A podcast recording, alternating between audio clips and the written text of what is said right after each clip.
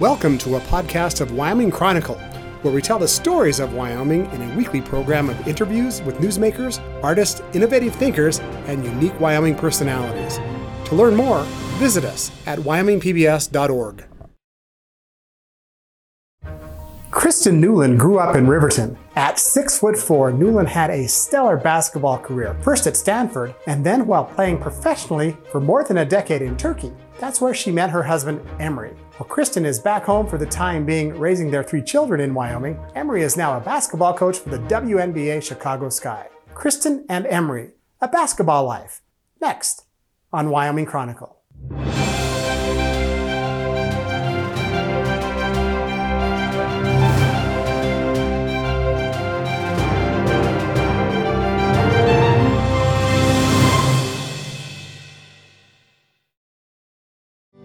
This program was funded in part by a grant from Newman's Own Foundation, working to nourish the common good by donating all profits from Newman's Own food and beverage products to charitable organizations that seek to make the world a better place. More information is available at newmansownfoundation.org. Funding for this program is made possible in part by the Wyoming Humanities Council, helping Wyoming take a closer look at life through the humanities. ThinkWhy.org. And by the members of the Wyoming PBS Foundation. Thank you for your support. And as we begin this Wyoming Chronicle, it's my pleasure to be joined by Kristen Newlin and her husband, Emery Vatansever. Did I get that correct? Yeah, Emery? correct. I want to um, maybe give our viewers a little history with you, Kristen. And um, certainly in our promo, we've talked about that you've been a professional basketball player. Emery, you're currently now a coach in the WNBA. Um, Kristen, I remember watching you play in middle school and high school here in Riverton, but you were a multi sport athlete. You swam, mm-hmm. you threw the shot and track and did other things, and you also played basketball. Yeah. So as we begin this discussion, let's go way back there to um, how you progressed in basketball. Um, obviously, you, are very tall. You and I are just under two meters in height. We figured out. Correct. much, much longer than you. What are you? Are you six four? Yeah, without shoes. Okay. Basketball right. height was six five. Okay. so obviously, you've been very tall. Mm-hmm. Um, when did you know that you were going to be a pretty darn good basketball player? Um, well, I never knew I was really good. I just knew I was having a ton of fun, you know, mm-hmm. and I just never stopped. I, my parents had to weed me out of things because I wanted to do it all, you know, not just sports. I wanted to play the piano, dance, piano, gymnastics, anything. I was just like, sign me up. So, the older I got, the more I had to choose, and basketball, sports were the mainstay. Um, and then eventually basketball and, and swimming especially were the ones that I turned out to be, you know, to excel in, and I loved it. And you know, and obviously with my height, basketball came easily, and here we are today. So it former started state champion backstroker. Yes. Am I remembering that correctly? Uh-huh. Um, you traveled a, a, lot when you were younger in Wyoming, and you were playing basketball around the region at what age? Oh, I mean, we would travel to camps. I think as early as middle school you know, like even C- up here at CWC, they had camps, any, any sort of, and especially being in a smaller rural area, if we didn't have access to that, you know, we'd have to travel. And so um, we'd get our teams as early as middle school and we'd travel to Idaho, Colorado, Utah and go on some tournaments. And I have vivid memories of that because that was just, you know, your first chance of traveling with friends and just having a blast playing like three games a day you know, and um, yeah, that was my earlier memories back in middle school. Emery, give us a sense of your basketball history. You've been a coach now for a long time. When did basketball really, I guess, grab you, so to speak? Um, I was I was four. Um, I, my dad put me in a camp that um, there's a bunch of experts in it, and they tell you what sports you should do or go um, in the future. At four years At old? four years old. Wow. So yeah, in Turkey, those experts told me that I, I, I, I need to go start playing tennis. Um, and I really like it was I think that was the time that um, you know like we started hearing in Turkey Michael Jordan, you know John Stockton and these and that those those names are in our here. So I just I, I grew up watching NBA. So I wanted to be a basketball player. Um, but they told me that I, I need to go tennis. So it was the first decision that I have to make. But I have always feeling that basketball is my future. Um, I love basketball, and my dad, of course, supported me uh, for that. Um, and I started to play. Um, I play until 17, but then I realized that I realized that I'm not going to be a great basketball player. So I was like, okay, I need to stop uh, doing what I'm doing because I'm not going to make make my life playing basketball. Um, but I love basketball, so I want to be I want to coach. So I want to go that way. So um, I went to college um, about basketball coaching. So uh, my degree is actually basketball coaching. Um, so one of the university in Turkey, and I got my degree and I started uh, building on it. Well, Kristen, it begs the question what were you doing at four years old? I was just riding my bike around our neighborhood. So, so um, Kristen, you, you came on, you had, a, you had a great high school career. Um, there had to be a time when you knew that you were going to be a national caliber player. When did that happen for you? um, I want to say sophomore, junior year when recruiting started to pick up. Um, you know, up until actually my sophomore year, I was convinced I was swimming still. I think I was still even a better swimmer. But during the summer, I just got better and better. Started to burn out of swimming a little bit. Um, so it really wasn't a tough decision to realize I was going to be playing basketball. The team aspect kind of is what was fun for you. then? Absolutely, yeah. I mean, swimming is a very individual sport. It's a little monotonous, but you know, it, it's very rewarding. You know, working out and getting your PR times. But basketball, there's so many different aspects of it, and I started to improve and get better. And I think by junior year, when I started to get a lot of interest from colleges, where I was like, okay, this this has a future for me. When I visit with um, people who are familiar with your career, they all say one thing. They all say work ethic. Where did that come from? I think my parents.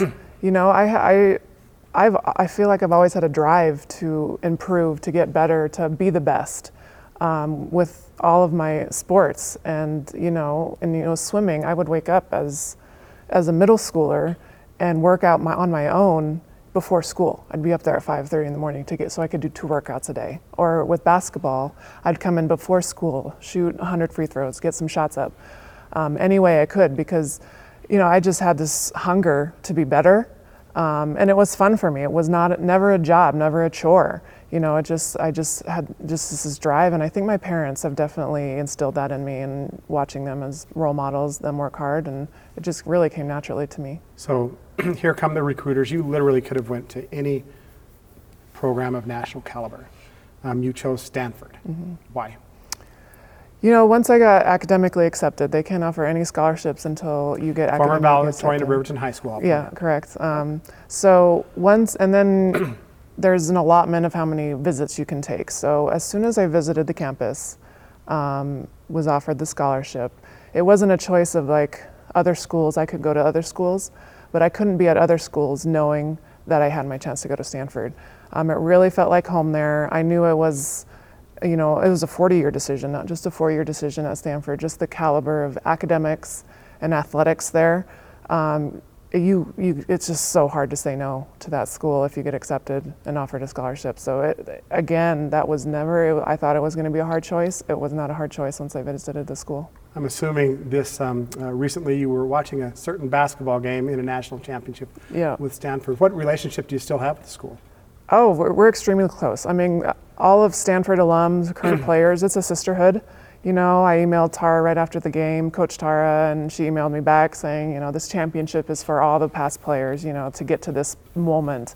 You know, we've always been a very good basketball school, but it's so hard to get to that top moment, and every alumni felt so proud for that moment, and it was just amazing to see. Do you still have game tape of, of your college days? Oh, I'm sure there's somewhere. Emery, have you seen any of it? I've seen it. Was she, was she Um, good? Yeah. Come on, she's- Emery. You're yeah. the coach now. You can Yeah. evaluate here. Yeah, she, she, she's, she is a solid player. I think she's still a solid player to me. Yeah. So um, it strikes me, and we're going to get into your pro career in just a minute. But if you were graduating from high school now, I'm wondering if your opportunities, Kristen, would have been the same because you were a force under the basket. And the game now has changed. Um, I do remember that you could bring the ball down and break a press. I do remember that you shot maybe a three or two in your in your collegiate and pro career too. Um, But it's a different game now. Do you think you would still have a future in the game if you were graduating from high school today? I think seeing the game as it is, I think I would have evolved. I would have seen the game in the pros in college and be like, these six five players can handle the ball. They can shoot threes. So I would have worked on those. I feel like you know I worked on my weaknesses, and I did actually work on that once I got to the pros and realized, hey, like you need an all-around game. So I really worked on my outside shot. You know, I became a vers- more versatile player, being able to play under the basket and away from the game, away from the basket. Um, in high school, I was six. I was six five then. I was the same height, so it was very advantageous for my team to to really be under the basket. Wasn't it though? yeah. So, you know, uh, my game just evolved, and I think if I, you know, players, you know, if you want to succeed at a higher level, they adapt to, the, to that changing of the game and improve all areas of their of their game. Emery, what was your fir- first coaching gig? Then you went to university, you studied basketball coaching. When, when was your first coaching opportunity? Um, actually, right after I graduated, I just start. I I started working before even if even uh, getting to college. So I was I was uh, I was coaching on uh, youth youth 12 when I was 17. Um, uh, that was a like a kind of basketball camp uh, running weekends. So um, when I go to uh, college during the during the weekdays, so I was going to that camp and uh, teaching the kids. Um, but actually, my professional career start. Um, so you know, Turkey, you have to go to army. This is uh, mandatory army. So uh, right after I graduate, uh, I graduated, I went to army, and I was talking with some of our um, one of the few of the couple clubs that um, I may go and work um, with them. Uh, so I got a call. I got a recent call and um, unexpected call. Uh, so they they just interviewed when I was in um, army military. Uh, so they uh, they told me that they want to work with me, and I was I was so happy. Actually, one of the team that uh, rival team of Kristen's. So um, so I got we didn't know each other at the time. Um, so I accept the job. and I start coaching one of the one of the good team in Turkey.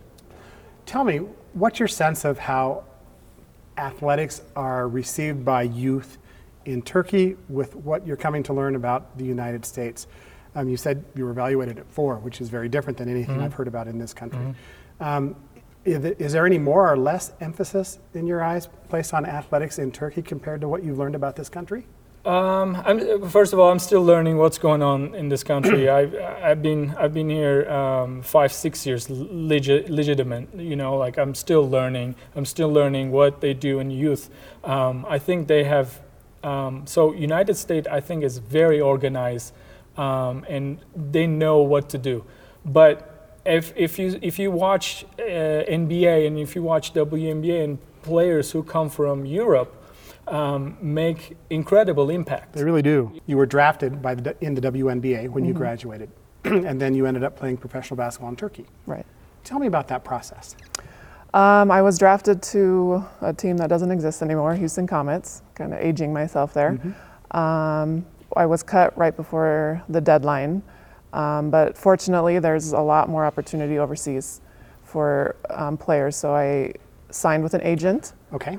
um, and he talked to uh, multiple clubs overseas that needed my position and that was a right fit for me as a first year player to have a good experience you know I, that's an agent's job to make sure they go to a club where i'm going to have a good experience so i can keep playing i want to keep playing over there because that's a different life over there and so that's an agent's job So you had decided after graduating from Stanford, you earned your degree, I'll say, but you still wanted to play basketball. Yes. That Mm-hmm. Was important to you. Mhm. right Okay, continue on. Yeah, and, and that was, you know, I knew that was an option. The, um, the WNBA was young at the time, 10 years old. Um, and once I didn't make it there, I, I pursued other options overseas. And so my agent found me a place in Turkey, um, southern Turkey, and I signed the contract and was over there the following August. And I played for the coach at the time was the national Turkish national women's team coach as well. And overseas, you can naturalize one player who's not Turkish to play for you on your national team. And I played really well that first year, and they needed my position on their team. And he said, Kristen, we'll give you a Turkish citizenship. Come play for our national team. We need you. And that was it. That's how I got my citizenship, and I played for their, their national team for uh, five, five, six years. Um, and that was also advantageous for me because overseas you can have at the time two Americans. So I could be on a team and not count But against that allotted two spots. So basically, I was on a team with three Americans, even though I didn't technically count as an American. So it was very advantageous for me. There were many players who played in the WNBA, but also played in your league. Is that yeah. right? No, that, that was typical. So the WNBA season is summer, um, and because salaries were not competing with overseas salaries at the time, players played 12 months a year. They would play in the WNBA and continue overseas and play overseas, come back for their WNBA season. So it was very, I would say at the time, almost more than 80% of WNBA players played overseas as well. When did you first see her play? Um, I think it was. Uh, what was the first year that you were in um, national team? 2008. Eight. Yeah. So that was. Um, she came to one of one of our big gym that always national team works there, national team practice there, and I saw her there, which was um, which was 2008. Yeah, that was summer training camp, and they're getting ready for uh, EuroLeague, tur- uh, EuroBasket tournament. So how did that work? She's a great player, or I'm going to marry her. How did that one go? Well, it wasn't like that. Okay. Well, we met 2010, I think, two years later after that. okay, so you, re- you didn't meet you didn't meet yet. um, No, you no, saw no, her yeah, play. Yeah, I saw. Okay. I saw her play. Uh, I watched the practice a little bit, and I was like, "Hmm, that's good. She's gonna she's gonna have a good impact on on the team," and which she did. Um, so that was the first impression. Was it odd, Kristen, playing for a national team that wasn't the United States national team? Was that odd in any way for you? Um, not particularly. I wasn't the first to do it. I think the most famous one back then was Becky Hammon, who's now the assistant coach for the Spurs. Um, tried and tried for the U.S. team, and she ended up playing with the Russian national team with the same agreement that I, you know, I had. So I had seen other players do it first. Um, I realized I wasn't the caliber to play for the U.S. national team, and so here was a chance to play on a national, uh, international level, um, and, obvi- and it would also be advantageous to me. So it kind of seemed like a no-brainer. Um, I couldn't try my hat again in the WNBA because the national team played in the summer, so I did have to make that choice. Um, I did ultimately choose choose the national team. So it was, you know, they were very welcoming. The Turks were very How, warm. how was that? How for you know a couple American athletes, maybe three, depending on on each team's, and then, but you took a Turkish spot, maybe I don't know. I did. And how so? How did that work out? What were the dynamics there with you and, and fans? Oh, they were very accepting. You mm-hmm. know, I- as soon as I got the Turkish citizenship, I was able to play for the most elite team in Turkey because they always had the best Americans. They had national team, U.S. national team players playing on their team. So I wasn't able to be an American on their team, but I was able to be a Turk. So as soon as you know, I put that Fenerbahce is the name of the school I played for, or the club I played for. As soon as I put that jersey on, I mean, they they were loyal through and through, no matter where you came from. If people Google Kristen Newlin and Turkish basketball, they may not be able to find you. What name ought they be searching for? Uh, Nevin Nevlin, and then once I got married, my Turkish passport is actually his last name now, so it's Nevin Vatansever. Uh Um, they why wanted did, why me, did you want to change name? Oh, I didn't. Okay. They wanted me to have a Turkish name. Okay. They're like, we're going to make you Turkish through and through, which I mean, it was fine. Sure. So Nevin is um, the first name they gave me because they, I don't know who picked it. A lot of people came up to me and said, I, I picked that for you. You know, you're my Turkish daughter, that kind of thing. But um, uh, yeah, so th- I didn't even know until I saw the passport. They're like, oh, by the way, your new name is Nevin. By the way. yeah. it's like, okay. what are facilities, day to day living, um, you know, the life of a, a WNBA player versus the life that you were living in Turkey? Um, I'm thinking housing, medical care, access to nutrition, and all those things. What did you experience? It's definitely more limited overseas. I mean, once, and it also depends on the club you go to, but once you get overseas, they're like, you know, you do your physical, here's your apartment, see you at practice. So what you do in between then, you know, we went to grocery stores and we're just like, this kind of looks like rice. You know, this kind of like, is this, you know, we had to figure it out on our own. And that's, that was probably the most difficult, especially if you haven't in your first couple years out of college and you haven't been overseas. You know, you had to really adapt, so you really grew close to the other Americans. Right. Um, there were some language barriers. You, it wasn't guaranteed that the other players knew English or the coaches. Um, so we had to kind of communicate basketball, and that was the universal language. So it's very, you know, you're thrown in this cultural shock, and you know how you respond is, you know, will set you up if you want to continue playing overseas. So you two became a couple. um, you're married now, have three beautiful kids. Um, what was the decision to?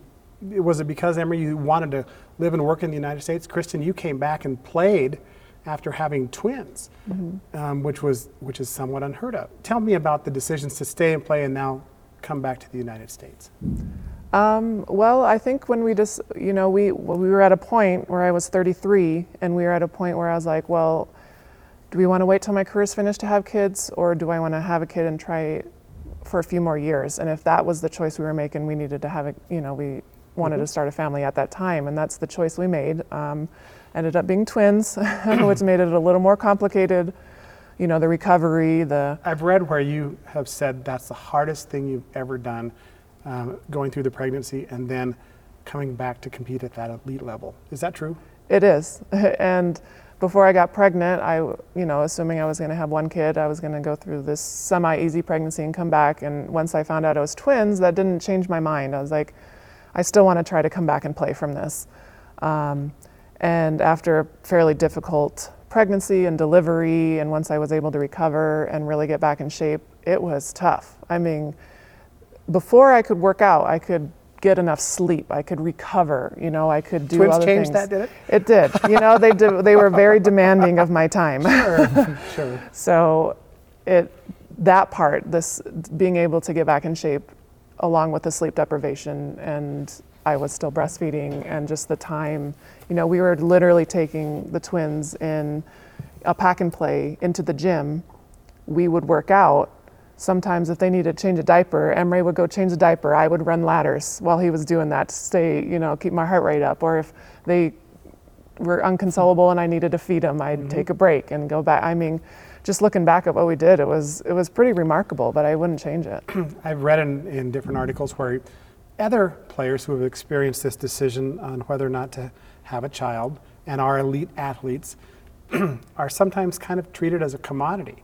Well, if that's what you're going to do, we don't need you anymore. We're mm-hmm. going to move on. Mm-hmm. Was that a pressure you felt? Absolutely. You know, I, I felt like I had been playing in Turkey at the time for 10 years. I felt like I had proven myself that the coaches knew me, they knew my work ethic, they knew that I could come back. I expected that, you know, but once my agent started talking to these teams, they're like, oh, she wants to play again? She's going to play? And I'm like, why are people surprised? You know, like, I'm still 33, I still have a few more years left in me. I'm relatively, you know, I'm healthy otherwise. Um, and so it really, it was really disheartening because I only had, you know, whereas I would have my pick of teams in Turkey, I only had a few choices this time, and it was. Um, and once I did play, and they're like, "Oh, look, she she, she can play again." You had to take a pay cut to play. Yeah, I did. You know, that had some to do with the economy in Turkey at the time, but also they're like, mm, we don't want to take this bigger risk with you because we don't know. And so at the time, I was like, okay, well, I'm going to take this pay cut. I'm going to prove myself again, and then the next year, you know, I'll get back to where I was. You know, and that, that's that was my mindset, unfortunately, and you know, that's what I had to do. But it's yeah, it was pretty disheartening because you know, like the mothers have to go through this, and overseas, it's it's it was tough as it is. And it's not just in basketball, I should say. It's it's an issue in all sports. So Emery, here we are. You're a WNBA coach. Right now, you're living in Riverton, but coaching for the Chicago Sky, an assistant coach. You've made your dream. I did, and uh, I'm so so happy with that. Tell me what you do.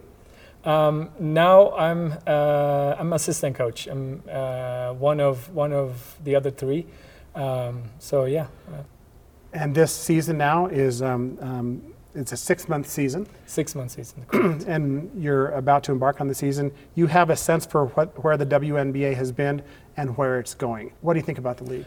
Oh, um, it's well, it, it it was my dream, and it was it's much uh, different than than uh, what we experience in overseas. So what's next? Your mom. Memories coaching in the WNBA. Mm-hmm. What's next? What do you see your life progressing towards? Well, right now this is such a natural transition for me. You know, I've officially, you know, I've decided to retire, and um, since I am making a transition in careers, I've kind of decided to elongate that transition. And you know, and I'm fortunate enough that I can stay home with um, my three very young children and you know enjoy this very different and next stage of my life. So I'm really I'm staying home with them. Um, we're following Emery around for the time being and.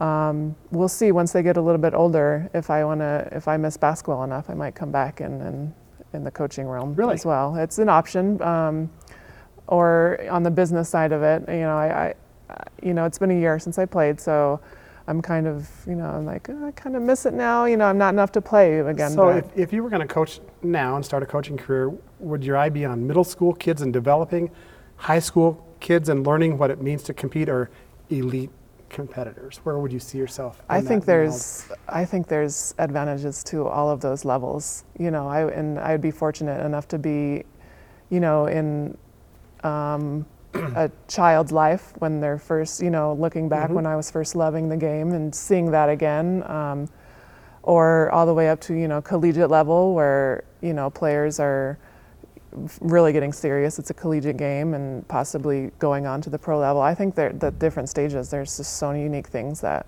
you know you could see and and develop at any stage. Well, Emery, it's been a pleasure to visit with you. I've met you before just a couple times. Kristen, I've known you most of your life.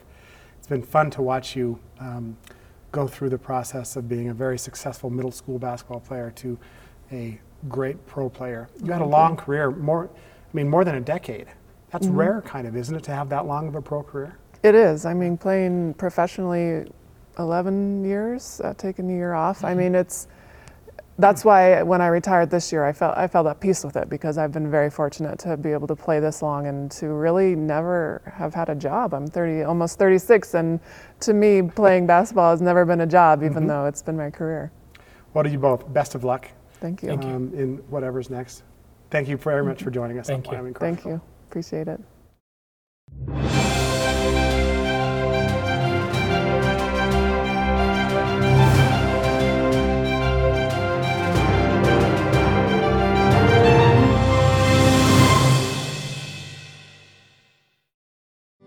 This program was funded in part by a grant from Newman's Own Foundation, working to nourish the common good by donating all profits from Newman's Own food and beverage products to charitable organizations that seek to make the world a better place. More information is available at newmansownfoundation.org. Funding for this program is made possible in part by the Wyoming Humanities Council, helping Wyoming take a closer look at life through the humanities. ThinkWhy.org.